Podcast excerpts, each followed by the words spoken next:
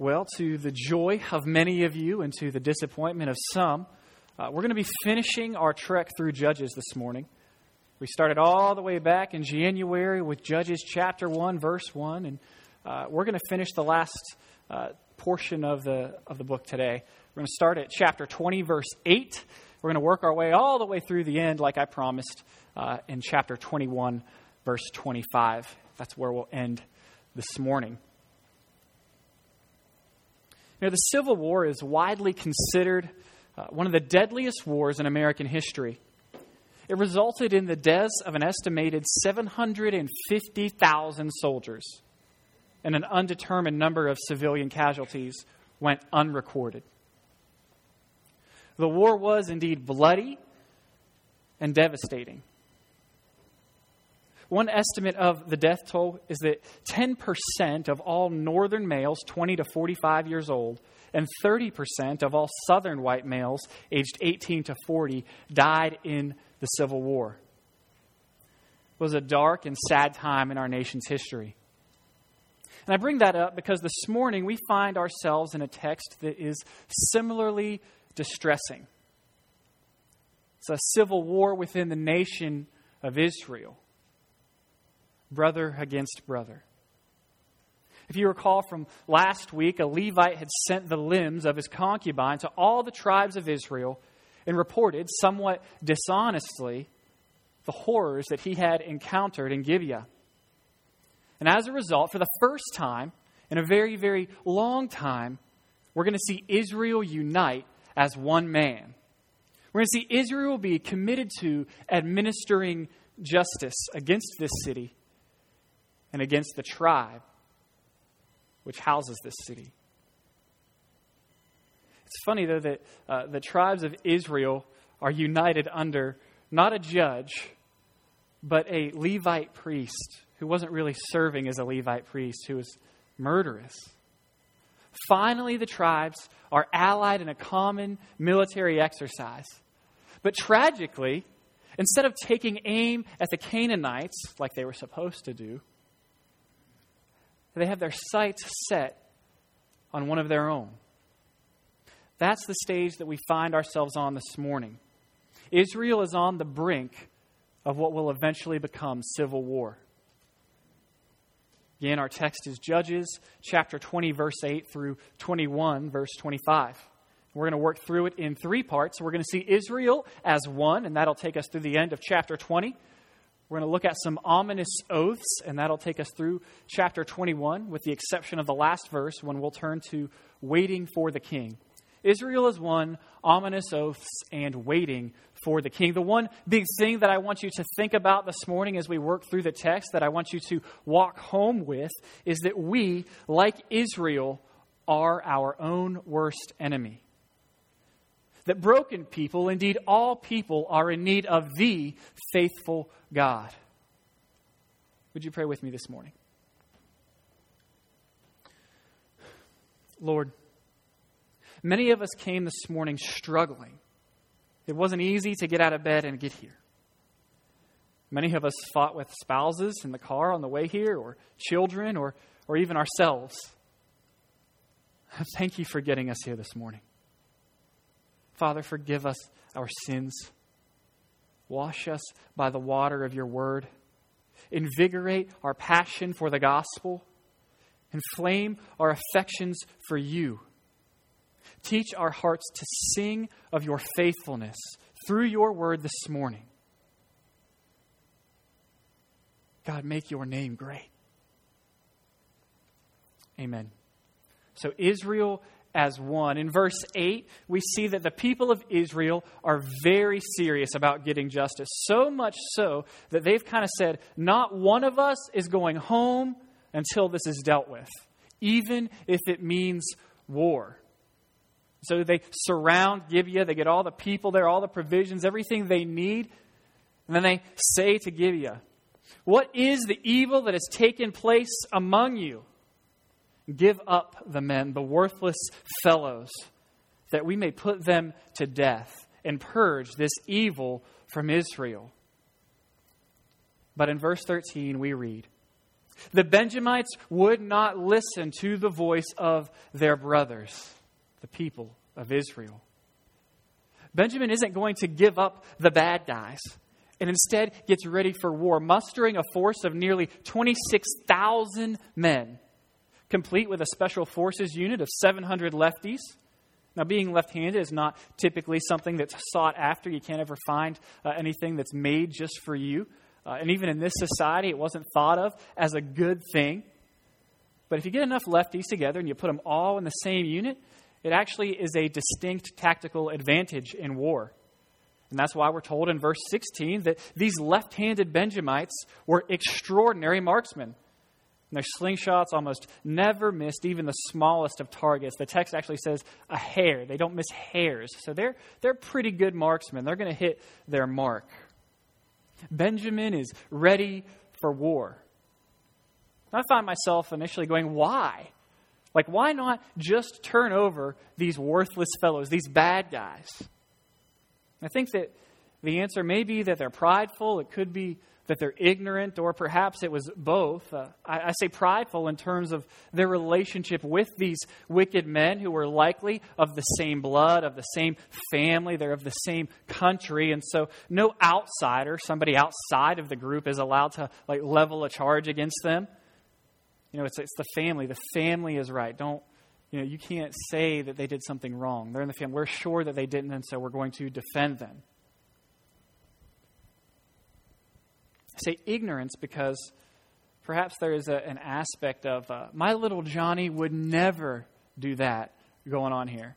Right? I don't know if y'all saw the Dateline show where they had parents like watch their kids on video do things they thought they would never do. It was pretty interesting.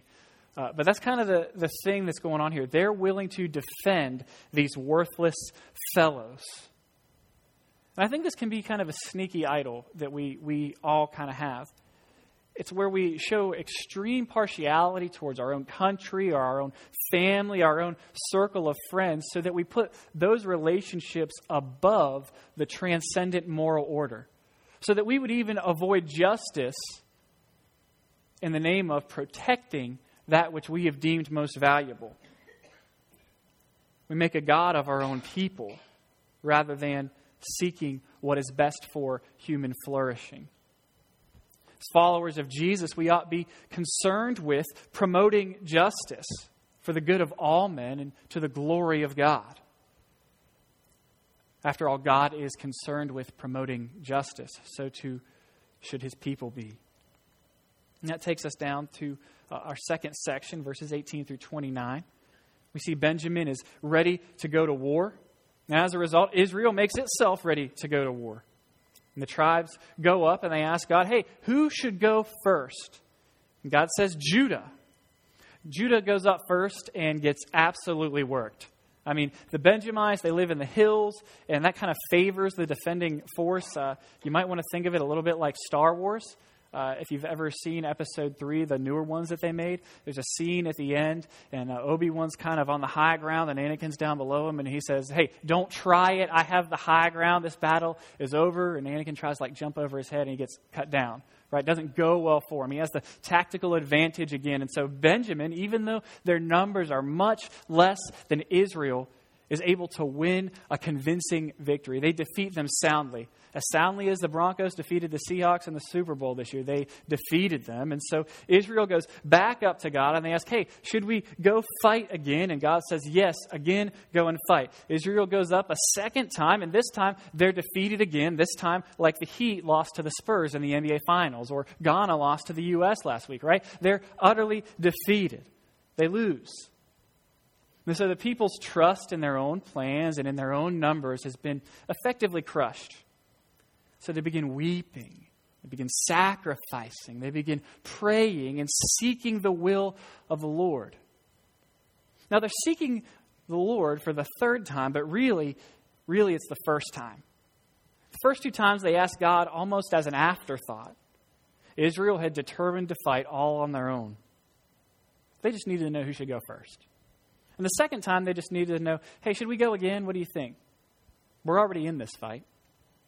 I think Keller is helpful here. He says, although on both days God answers their questions about who to send and whether to fight, These are no longer guarantees of success as they had been in the past.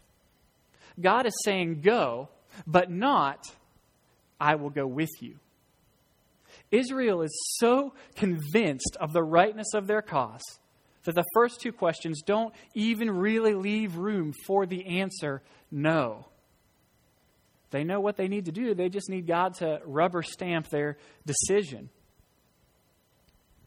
Have you ever been so convinced of your own rightness, of your own decision, that you sought God as an afterthought? Have you ever been so set on your plan that you hardly thought it was necessary to even seek the Lord's will? I think this is our mistake as well as Israel's that we presume upon the grace of God. We presume upon His will. We presume upon His favor. We shouldn't seek God for a rubber stamp on our plans, but for the plan itself.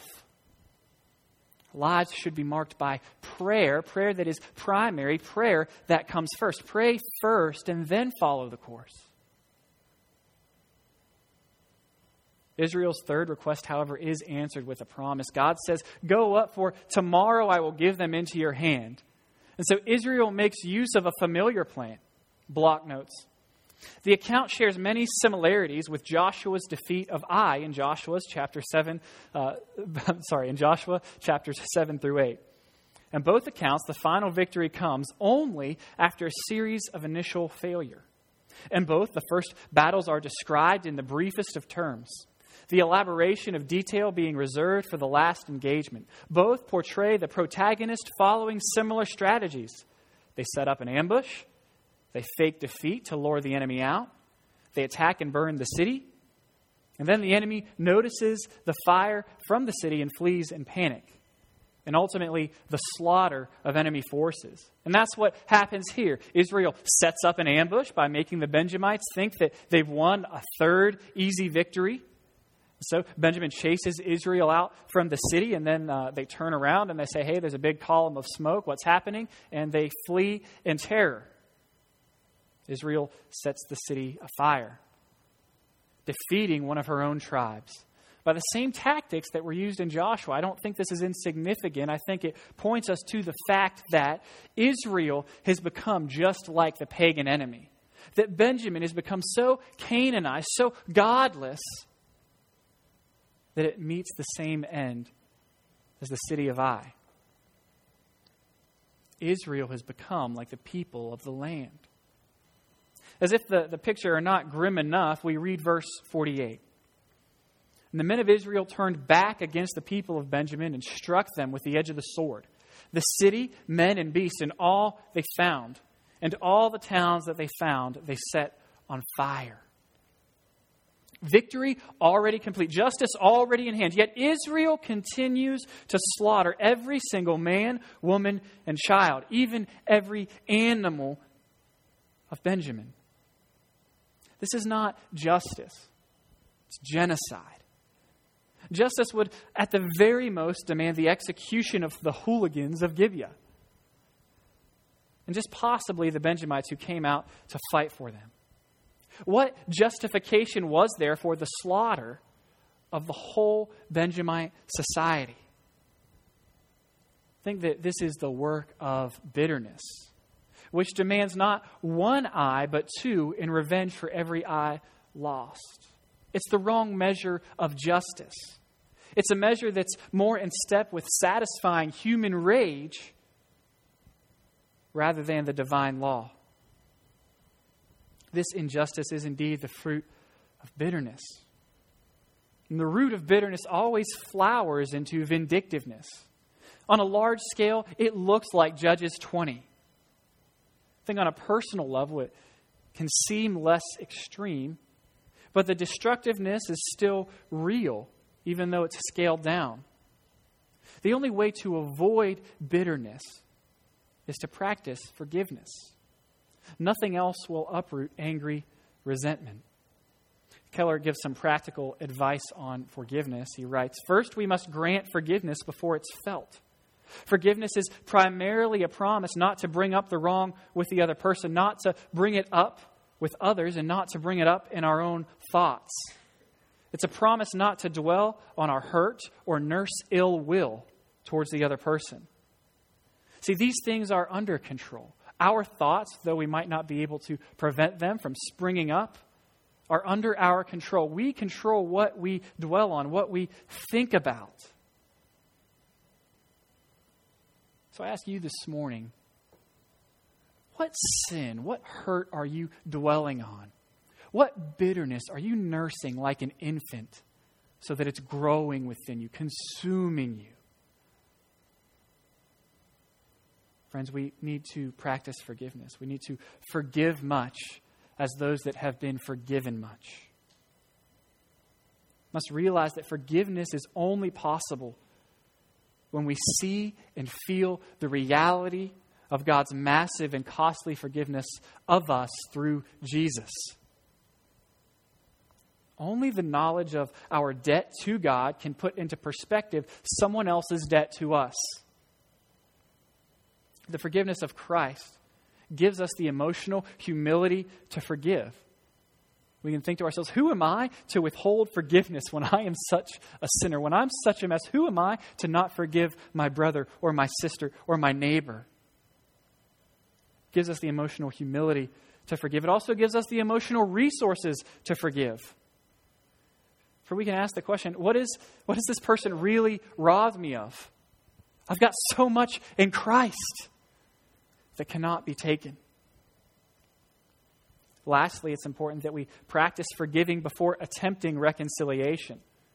Mean, granting forgiveness before we begin restoring the relationship with the other person ensures that we won't bring up the wrongs done against us in some kind of attempt to humiliate or attack or hurt the other person I'm not going to use it as leverage, but truly seek peace. The civil war in Israel has ballooned because there's not a desire to promote justice. There's not a desire to seek God's will primarily. There's not a desire to practice forgiveness. Israel is a very broken people, a people like us that needs the faithful God. Broken people that need to learn to practice forgiveness. In a most ironic way, this chapter portrays the nation of Israel engaged in a holy war against their own kinsmen, with all the passion that they should have displayed in their war against the Canaanites.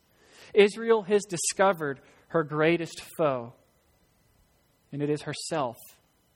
She is her own worst enemy. And she needs the faithful God. It takes us to chapter 21, uh, the section I've called Ominous Oaths. The beginning of this chapter, the first verse anyway, is a little bit uh, like a flashback. Uh, maybe you would have a character do in a movie. Sometimes they flash back to previous times in their lives. And it brings us back to this meeting that happened at Mizpah, the beginning of chapter 20, when all of Israel is together.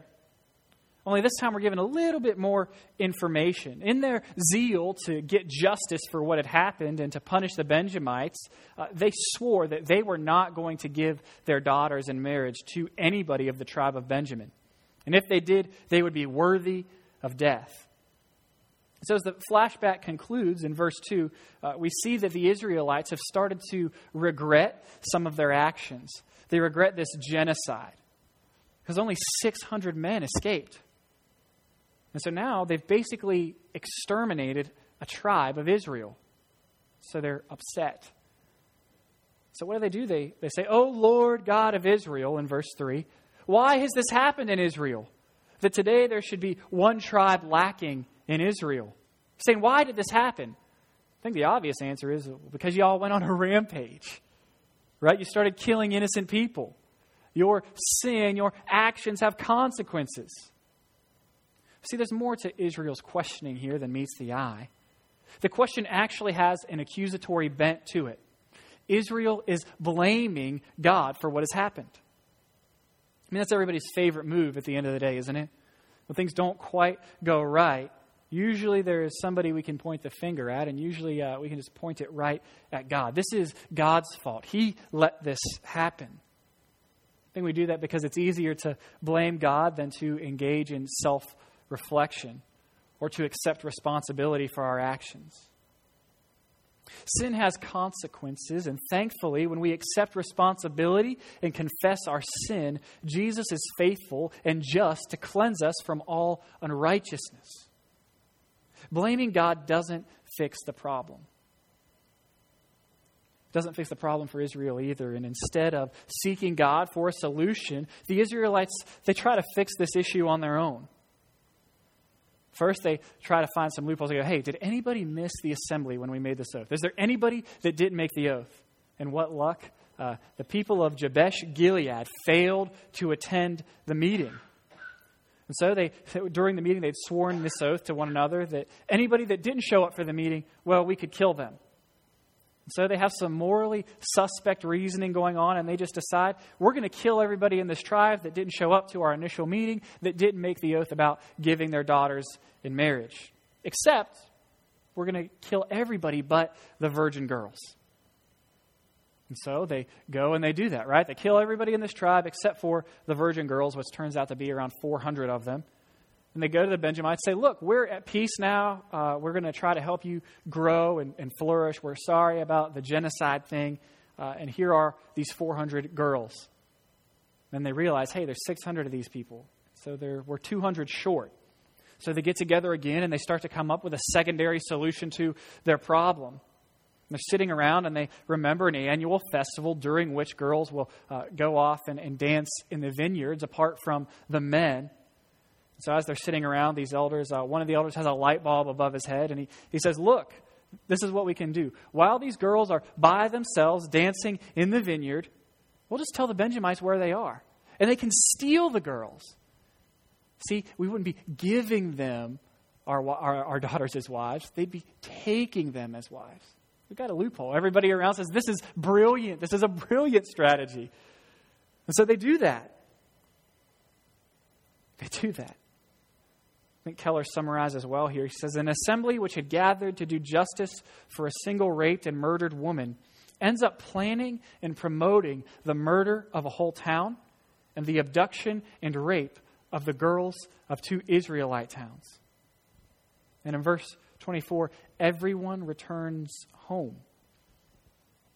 Israel has tried again and again to fix the problem but they can't. And the problem is, is they don't recognize the problem underneath the problem. They're treating the symptoms rather than the sickness. And they've just made things worse. I think that we're just like them, both culturally and individually, always trying to fix things ourselves. I think culturally, uh, at least within the last hundred years, the thought has been if we can just enlighten everyone enough, if we can just get educated enough and promote tolerance enough, then all of the evils in the world will eventually go away. Individually, we just think if we can get this certain thing or do this or that, everything will be all right. We can be the captain of our soul, the master of our own destiny. We can bring peace to ourselves that as a community and as individuals, we discover that we can't fix our problems on our own. Even though we look to these idols to solve our problems, they just teach us that, in fact, we do have idols. This proves to us that we don't know the remedy for our sickness, and our sickness is sin. The problem underneath the problem is our sin nature our desire to worship self and stuff instead of God, our desire to do things our way instead of God's way. It's a problem that is ingrained in our very DNA. No one can escape the sin nature. No one can fix the problem on their own.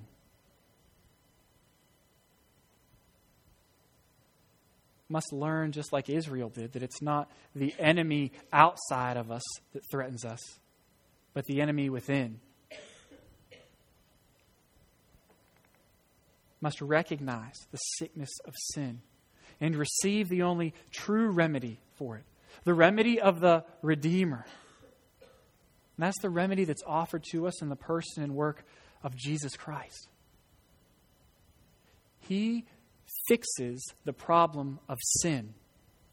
by taking the punishment for sin on our behalf. Have you received the remedy? I want to point out the last part of verse 24 says, They went out from there, every man to his inheritance. And this exact phrase is also found in Joshua chapter 24, verse 28. And it's just after Israel is promised that they will not serve other gods, but only the one true God. They're going to serve him with fear and with sincerity and with faithfulness. It's that uh, very quotable part. You've probably seen it on like a Christian coffee mug or, or t shirt somewhere. It says, As for me and my house, we will serve the Lord, right? Joshua's just proclaimed that. The people of Israel have, have proclaimed they're just going to follow the Lord. A real rah rah moment in that chapter of Joshua. And it says, And everybody went to their inheritance. And here we are at the end of Judges. It's not been that long. The people are not following the Lord. They're not keeping their promises. Indeed, these broken people are, have broken their promises. And they're going back to their inheritance, this time without God. The people of God have become just like the godless people of the land. They came to take the land, but the land ended up taking them. Israel turns out to be her own worst enemy. And we are our own worst enemies. As Block writes, no book in the Old Testament offers the modern church as telling a mirror as this book. This book is a wake up call for a church moribund in its own selfish pursuits. Instead of heeding the call of truly godly leaders and letting Jesus Christ be the Lord of the church, Everywhere congregations and their leaders do what is right in their own eyes.